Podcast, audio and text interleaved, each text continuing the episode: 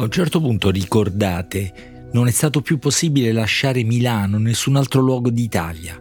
È scritto proprio così, con queste esatte parole nel libro che ho di fronte, che è un romanzo e però coglie quasi fotograficamente quel momento, i primi giorni del primo lockdown, cui tutti ci siamo sentiti chiusi e separati, bloccati in casa, molti o improvvisamente lontani da case diventate irraggiungibili. Poi sono successe talmente altre cose nella vita di tutti e chissà dove si è rifugiata la memoria di quei giorni del 2020. A volte la letteratura ha questo rapporto con la realtà che richiama la memoria di cose, fatti, persone o fantasmi che avevamo messo da parte.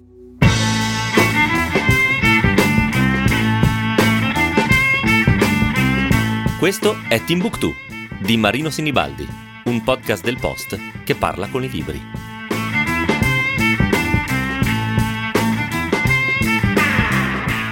La ragazza che sembrerebbe non riuscire più a venire via da Milano durante i primi giorni della pandemia si chiama Amanda, è figlia di Lucia, la voce che racconta la storia di questo libro. Il libro si intitola L'età fragile, lo ha scritto Donatella di Pietrantonio e l'ha pubblicato Einaudi. Amanda era voluta venire via, fuggire a Milano, lasciare la terra dove era nata, un paese nella campagna, nella montagna, dalle parti in Abruzzo, nella zona di Pescara, con l'idea o la scusa forse dell'università Milano niente, così diceva del suo futuro nell'ultimo anno di scuola. Niente era il paese, restare. Milano la città dove la vita le sarebbe accaduta davvero.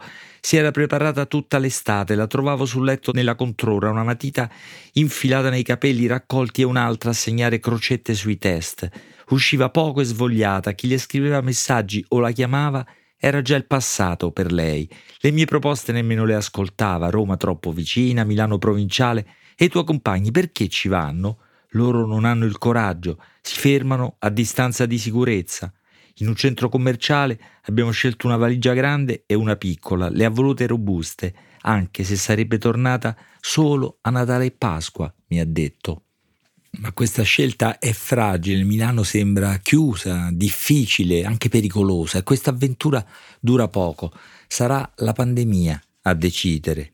Un mese e mezzo dopo, racconta Lucia nel libro di Donatella di Pietrantonio, un mese e mezzo dopo mia figlia ha preso uno degli ultimi treni, poi non è stato più possibile lasciare Milano e nessun altro luogo d'Italia. Guardavo nelle dirette la gente che correva lungo le scale mobili e si accalcava ai binari, cercavo anche lei nella ressa, la fiammata dei suoi capelli, mi parlava al telefono intanto, forse riesco a salire, la immaginavo farsi largo così minuta con la valigia, tornavano tutti a sud.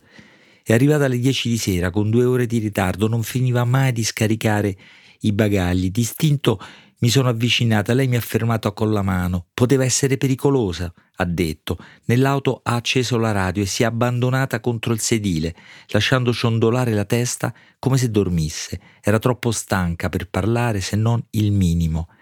Perché ti sei portata dietro tutto quel peso? le ho chiesto. Tra qualche settimana l'emergenza finirà, le università riapriranno.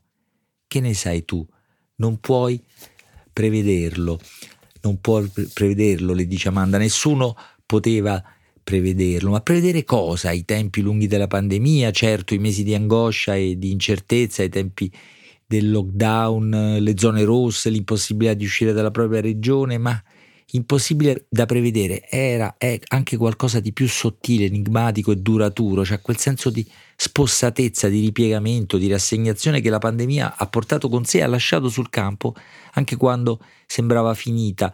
È un sentimento nuovo e opaco per il quale sono state coniate, usate tante parole diverse, burnout, fatigue, anzi pandemic, fatigue, tutte le varianti di stress post-traumatico fino a alla definizione enfatica delle grandi dimissioni che alludano alla sfera del mondo del lavoro, ma riguardano qualcosa di più ampio, di difficile, di incerto da eh, definire, ma che insomma indica questo, questo ritrarsi, questo ritirarsi, come se la pandemia fosse stata subito una ferita fatale e una rivelazione, una rivelazione da interpretare. Amanda è la prima eroina letteraria con questi segni sul corpo e la sua intera vita dopo il Covid. Lucia, la madre, intuisce che in quel ritorno c'è qualcosa di oscuro e definitivo.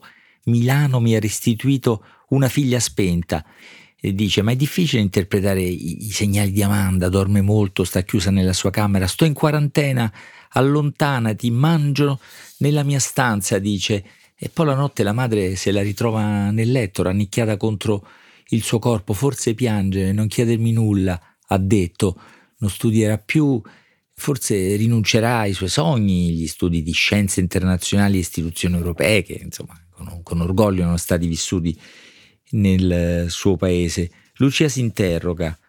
La cerco sullo schermo, trovo quelli come lei, i ritirati, chiusi nelle loro stanze, nelle loro teste. M non è uscito di casa per tre anni, lui e la sua madre ne parlano in un video, seduti sulle poltroncine blu. Vienici tu qui dentro, vorrei dire all'esperto dai baffi curati che interviene dopo. Vieni tu a dialogare davanti alla porta di Amanda, magari a te la apre, magari racconta un perché alla tua faccia saputa. Questa è così, la disperazione de, di una madre, la disperazione di Lucia. La pandemia sembra una ferita no? che taglia in due questa vita, ma probabilmente, anzi sicuramente è solo un rivelatore, come un evidenziatore che fa risaltare le difficoltà, le, le, le, i turbamenti, le scelte incerte, fino allora tutto sommato tenute per così dire sotto controllo con la pandemia e dopo invece queste cose esplodono e vedremo nel romanzo se come Amanda vivrà ripiegamento e riuscirà soprattutto a trasformarlo in un'altra possibilità.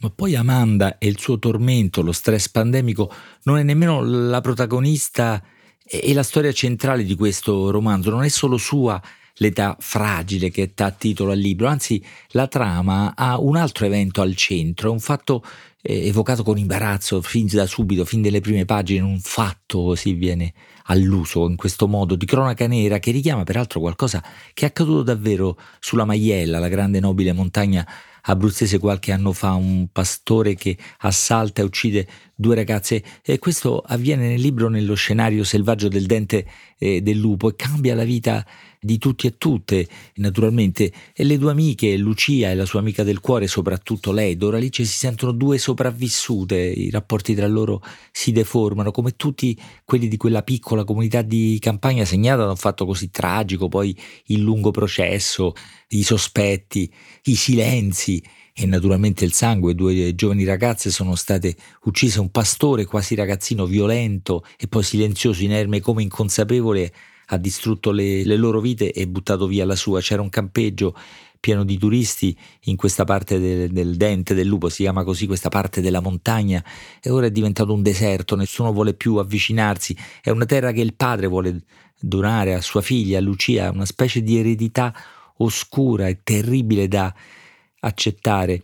Bisognerà da tutti i punti di vista risalire nel tempo e lungo quei sentieri per riuscire a sopravvivere davvero in questa che è la parte più aspra dell'Appennino, come in altri eh, romanzi di Donatella di Pietrantonio, ricucire le ferite si può, ma ci vuole tempo, fatica, desiderio e impegno. Ci sono tragedie come quella delle due ragazze uccise dal pastore sulla montagna che non possono essere ricucite, tagli del tempo che non possono essere rimarginati. Da allora dice Lucia nel libro, ogni momento delle nostre vite sarebbe caduto in un prima o in un dopo, non c'era nemmeno bisogno di nominarlo il fatto e però bisogna mettersi di fronte e confrontarsi con tutto questo, non solo con il passato insanguinato ma anche con il presente ripiegato e rassegnato, con questa figlia ritornante come altri personaggi, il più famoso personaggio forse di Donatella di Pietrantonio, la minuta del suo romanzo più celebrato, questa Amanda con la eh, pandemia che eh, gli ha spezzato i sogni e confuso la vita o forse no, forse gli ha reso più chiaro cosa vuole davvero. Scrivete a timbuktu chiocciolailpost.it